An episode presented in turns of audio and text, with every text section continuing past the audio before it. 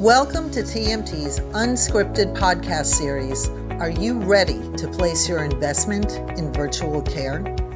Today, guests discuss the critical role telehealth solutions play in conflict and combat situations to identify injury, illness, rehabilitation, recovery support, and even behavioral and mental health care to aid civilian patients.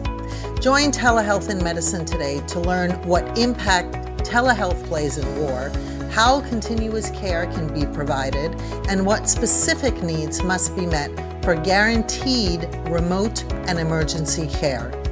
Tune in to hear Dr. Zaher Sahloul, President and co founder of MedGlobal, and Pulmonary and Critical Care Associate Professor at the University of Illinois Chicago, and our moderator, Marcus Osborne, former Senior VP at Walmart Health. Let's listen now. Uh, Dr. Sahloul, uh, thank you again for for joining us today. This feels like uh, a really unbelievably timely discussion given what we are witnessing in Ukraine.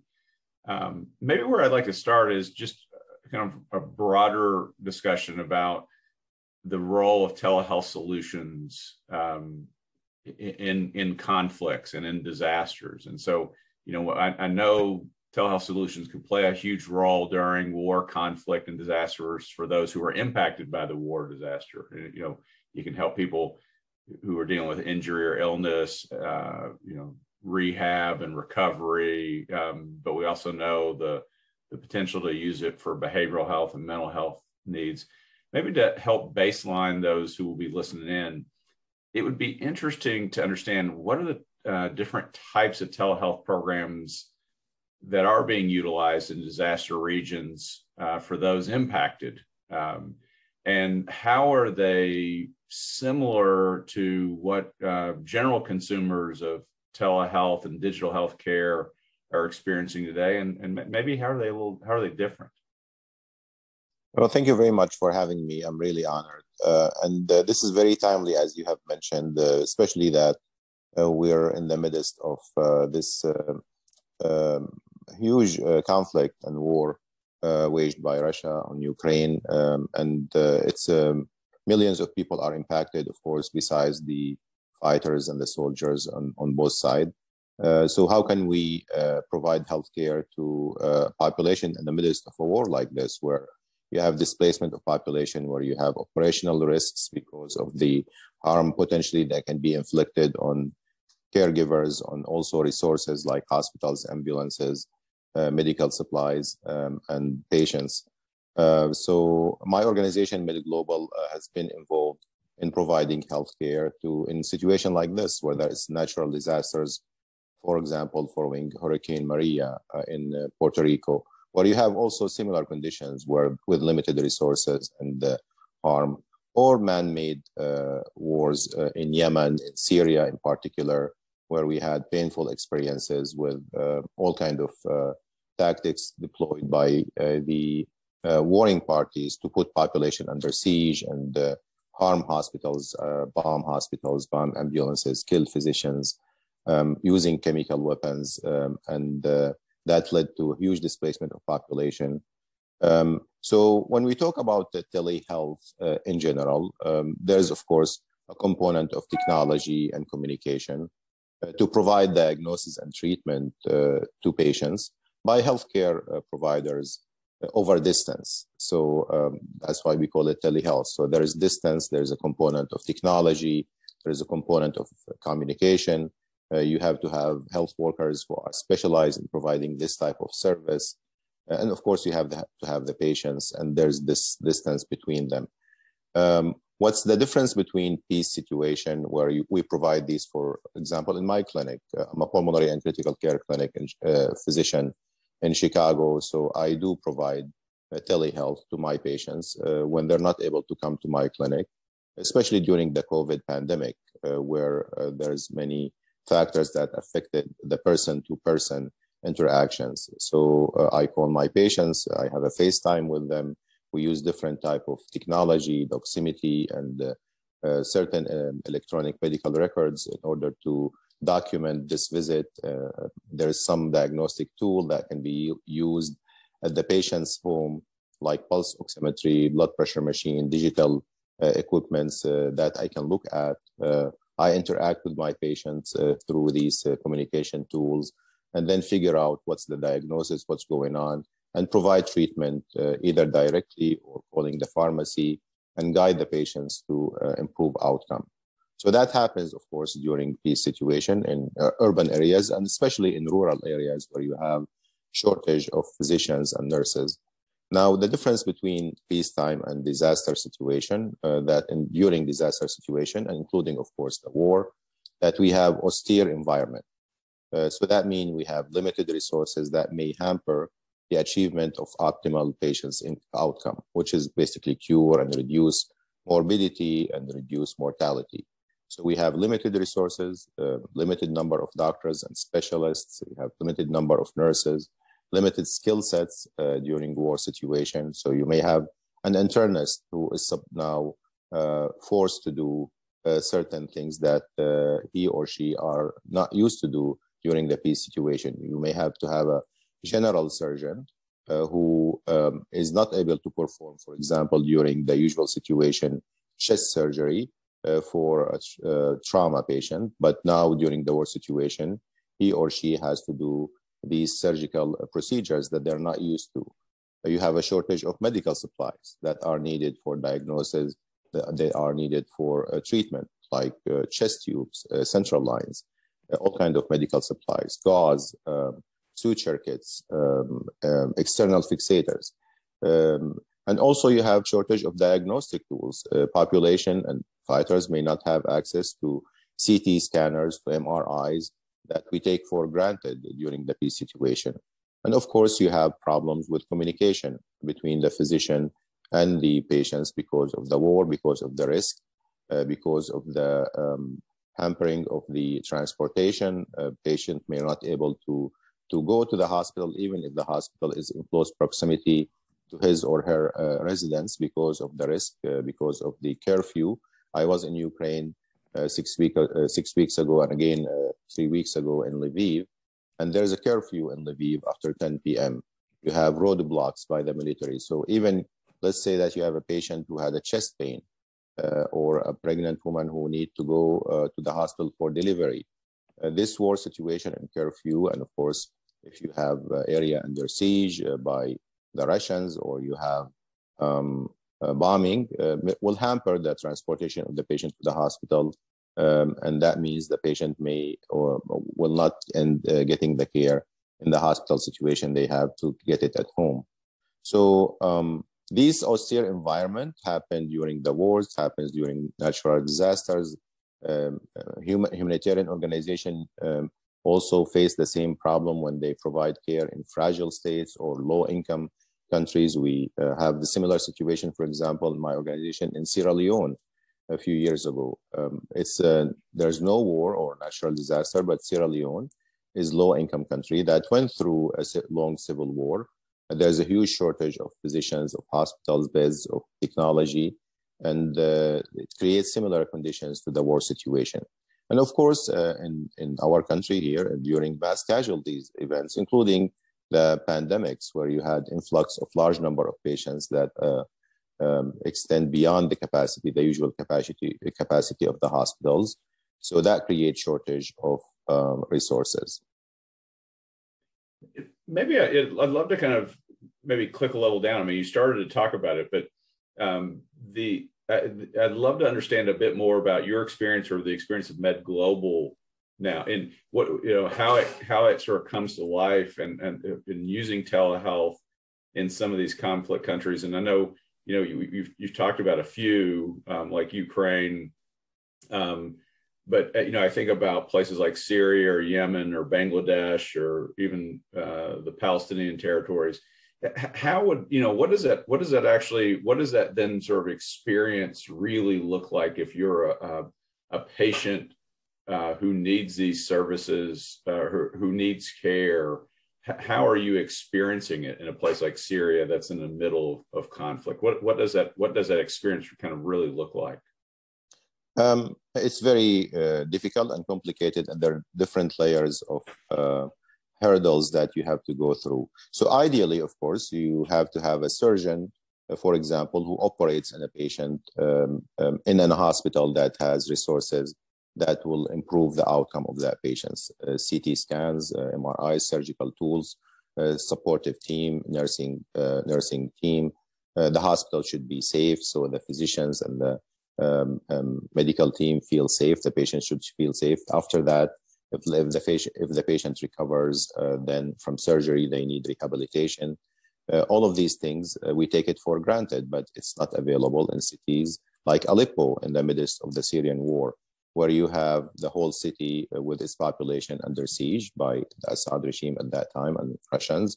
You have bombing, uh, targeting of hospitals more than 580 hospitals were bombed in Syria during the war. It's still going on. You have displacement of population. You have flight of physicians and nurses because of the war. So you end up with very limited resources. How can you reach to population in area under siege that are or under war? So you have to use these communication tools in providing direct treatment to the patients themselves. So you can communicate directly with the patient uh, uh, over distance uh, so we use uh, things like um, uh, simple communication applications that we have on smartphones, WhatsApp, Viber, Telegram, um, uh, FaceTime if you're able to do that. So to, to come to communicate directly with the patient um, over distance. Or you can use the same uh, apps um, for communication with the physicians on the other side to provide them some guidance on what to do in case that you have this type of patient. And sometimes uh, physicians, or many times, they send you pictures of the patients or videos of the patients themselves or their x-rays or their echocardiogram, their CT scans, and they ask you, what can we do when we have a patient like this? Uh, you know, I, I, remember a patient uh, in Ghouta around Damascus, um, and we had this telehealth uh, group, uh, WhatsApp group, actually, very simple where you have physicians in Ghouta around Damascus, which was under siege and bombing, um, and uh, in a hospital. Uh, and we had physicians on this side in the United States who were providing guidance to the physicians in, in Ghouta. And they every morning we uh, I open the WhatsApp group and you see videos of CT scans of the brain, uh, which was available in that hospital. That was the only hospital that has CT scans of patients who had injuries uh, and the physicians on this side were guiding uh, the physicians on the Syrian side on what to do. Uh, so sometimes they tell them you have to give this type of fluid or give the dexamethasone or this patient will need surgery if, and sometimes you may or may not have neurosurgeon at the other side so this is another way to guide physicians uh, from the let's say safe situation safe environment to physicians in the war situation on certain tools. The more extreme of this is a surgeon guiding a surgeon in a war situation on performing certain procedures. And it was done uh, in Syria and other places where you have trauma surgeons, for example, guiding a trauma surgeon or general surgeon in a situation uh, of war on uh, what kind of procedure that they need to perform and even training them on certain procedures that they're not trained to. So using basically these telecommunication tool to provide training to physicians uh, or nurses in a war situation. Um, and um, very simple means like Zoom now that we use uh, in conferences can be used for training. So this uh, online training or distant training is also another way to provide services uh, in a war situation that will basically reduce risk, um, improve outcome, um, reduce cost, prevent expensive or unneeded evacuation of patients, um, or sometimes impossible evacuations, uh, like in or what we're seeing right now in Mariupol. It's impossible to evacuate patients under siege being bombed. So you have to provide the services to uh, try to salvage as many patients as possible.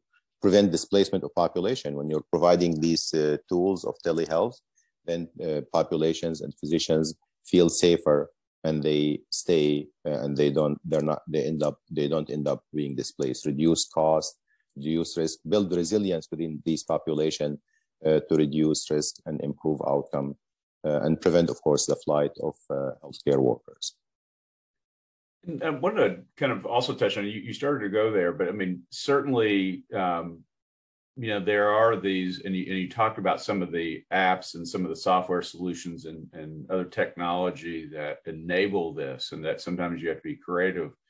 But but I am kind of interested in the in the in the technical challenges that impede telehealth in in, in these disaster regions in these areas. Um, as you think about, you know, what, what is the kind of technology that the people need, the citizen need, citizens need, or the emergency responders need for um, uninterrupted service? I know in uh, we we we all heard here in the U.S. about um, how Elon Musk you know, and, and, put up a satellite for Ukraine to be able to get access to, to broadband.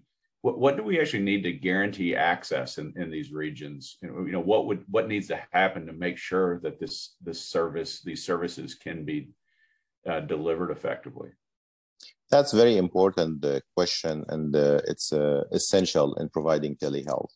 Without uh, internet and communication uh, services, then you won't be able to provide telehealth and in many of the areas that you have wars, uh, there's uh, challenges, uh, technical challenges, low ba- bandwidth, for example, of um, of internet.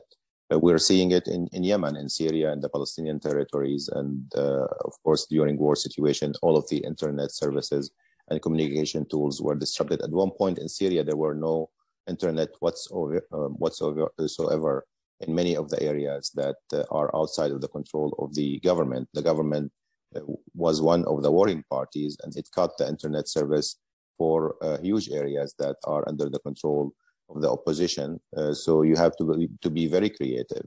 So um, also lack of um, uh, diagnostic tools uh, on in the um, war situation. So for example, what happened? You you don't you don't have access to CT scans or MRIs. Uh, you end up using uh, portable ultrasounds. And portable ultrasound are small devices that can be um, uh, donated or given to patients in war situation. We can train physicians um, in uh, the areas of war on the use of portable ultrasound. So you can diagnose bleeding inside the chest or bleeding inside the belly, uh, which will basically trigger uh, certain uh, operations or procedures. So you need to have technology on the side uh, of the war um, uh, to uh, provide certain diagnoses. The same thing with pulse oximetry, for example, digital pulse oximetry that will allow a physician in a war situation to look at the oxygen level of the patients, especially patients who are going through uh, respiratory problems. Digital uh, blood pressure machine. So you have to have some diagnostic tool in the war situation, and you have to have good internet service uninterrupted. Uh, so Elon Musk uh, came up with a solution for Ukraine good for the Ukrainian people, but we're not seeing that in many other areas for um, low bandwidth uh, internet, interrupted internet, uh, internet service is still present in Yemen, uh, which is going through uh, a, war for the past uh, six, seven years. The same thing in Syria, the Palestinian territories, many other countries. So improving the internet service require certain creative solutions. So in Syria, for example, we use satellite internet we provided every hospital with a satellite internet in order to have uh, this Wi-Fi service in, in the hospital itself. Uh, we provided also uh, some of the uh, engineers that they worked with hospitals. They used amplifiers to amplify the the the um, the internet service, uh, microwave amplifiers. That way, uh, we can communicate with them through these applications every country have their own uh, communication apps that they are comfortable with. Right now in ukraine they prefer to use viber they prefer to use telegram they prefer to use uh, signal uh, because it's uh, encrypted uh, and also because many uh, people use it over there. Compared for example to whatsapp that we use in the us in syria the same thing. They wanted to use or they were comfortable using viber and WhatsApp, which uh, at that time was not very uh, common here in the US. In Yemen, they use Imo. So every uh, country, you have certain preference preference within the population in using the communication apps, and you have to be sensitive to that, and you have to use it.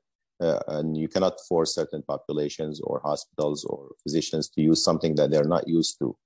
Uh, so, but the internet service is one of the major hurdles uh, in a war situation. Anything that can be done to create um, solutions for that would be uh, welcomed, and that will improve outcome, reduce risk, and improve um, um, uh, morbidity and mortality for civilians and also uh, soldiers. And you and you kind of it's it's you touched on something there that I want to uh, maybe delve in a little deeper. You know, there uh, that the challenges aren't just technical in nature. I think that there are other challenges when you think about these areas where there is conflict or or disaster that's impacting uh, those regions. There are other there are other challenges that have to be overcome uh, to to be able to to to to deliver care from a telehealth perspective to these populations. You know, I think about um, how do you overcome sometimes language barriers, right? Because in some of these communities, there there there are a, a large number of languages spoken.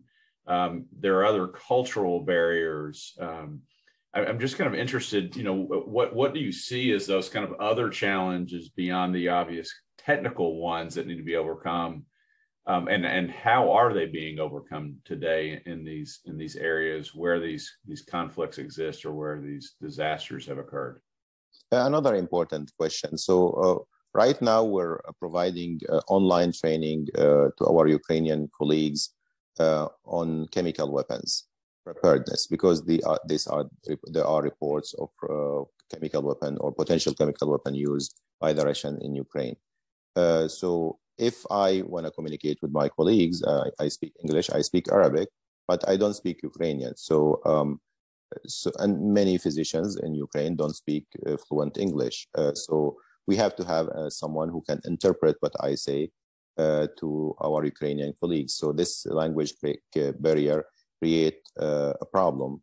We had the same uh, issues in Bangladesh, especially with the Rohingya refugees. We had the, people are familiar with the genocide and the Rohingya. There's influx of large number of patients. If you want to provide direct healthcare to the Rohingya refugees, you need to have someone who speaks their language. Um, English is not spoken by the Rohingya population.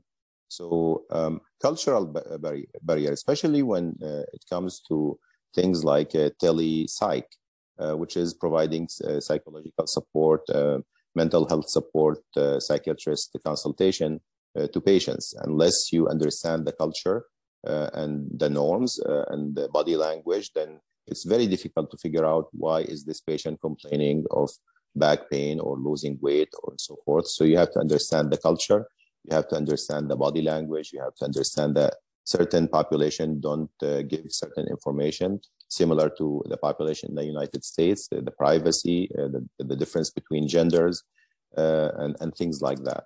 So um, that's why it's important that all, um, more people from the same areas that are affected by conflict or war provide these services. So if we have a diaspora community uh, that uh, understand the Yemeni culture, they're the best to provide uh, these uh, services to the Yemeni population over distance.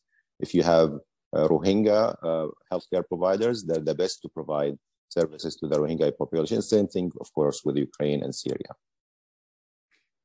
And, and, and another thing you mentioned earlier that I want to kind of come back to is it's um, you know how these telehealth solutions it's not just about how they're being used to deliver care but also recognizing that these same solutions can be used to uh, provide training and preparation to these you know these healthcare workers in these conflict regions and and in these regions where disasters have occurred.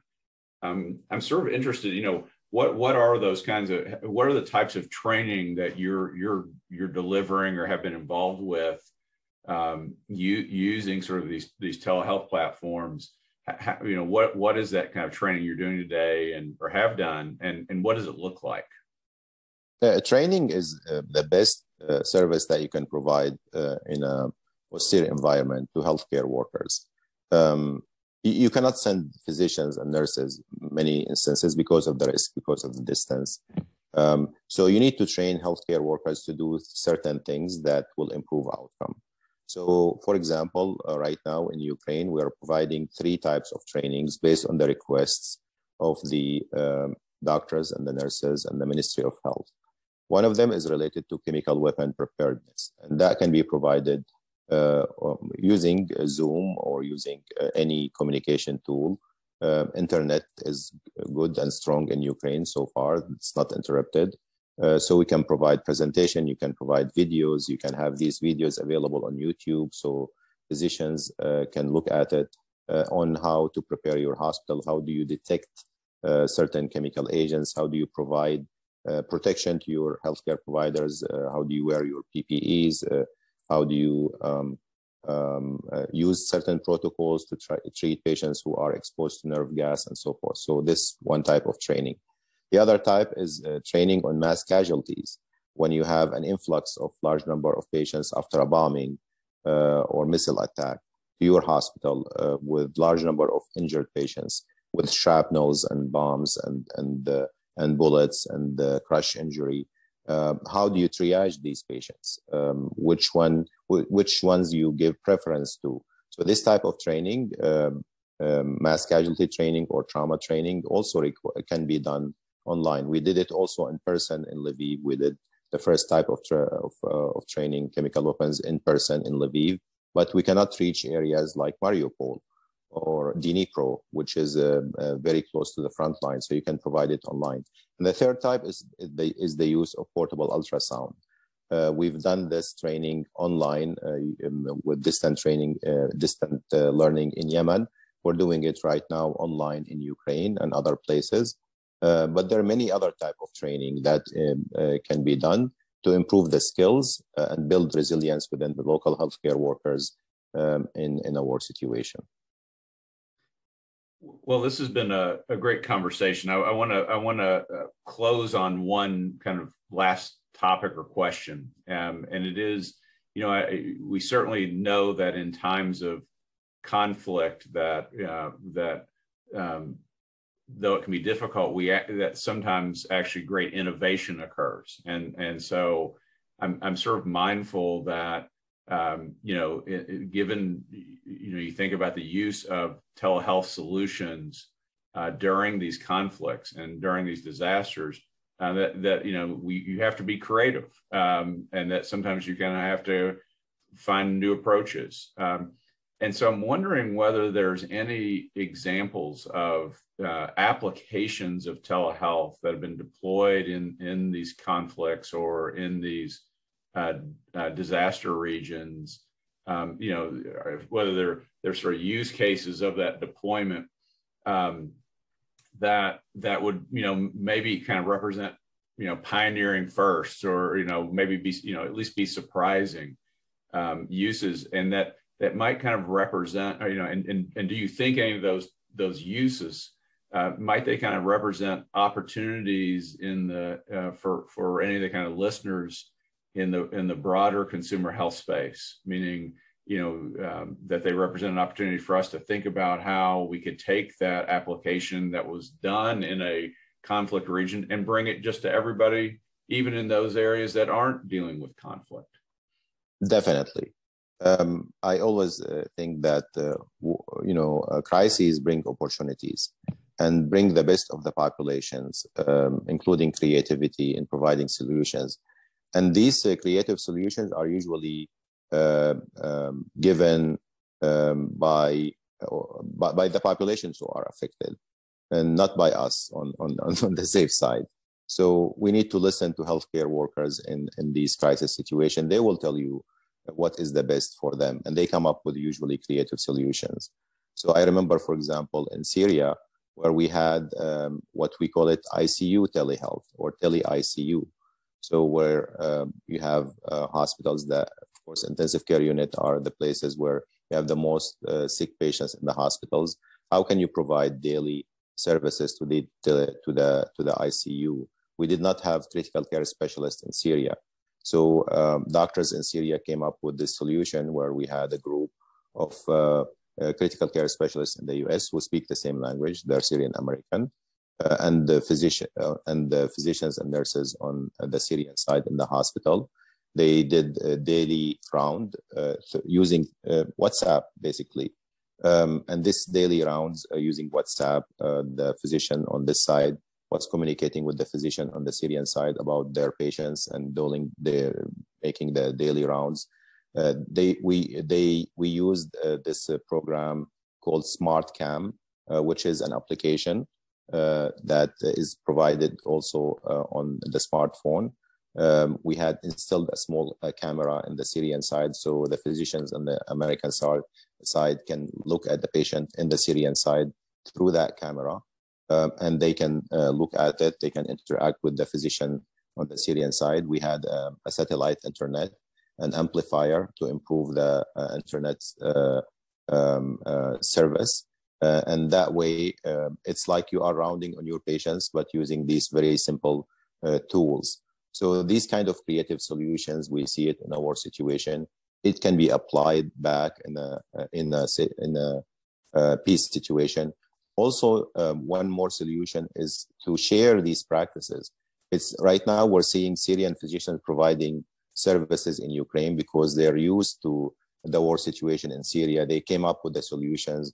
They know how to protect the hospitals. They know how to move the patients to the lower floors. They know how to deal with chemical agents. Uh, they know how to deal with siege. So we're seeing more Syrian uh, physicians uh, who are going to Ukraine to provide this help.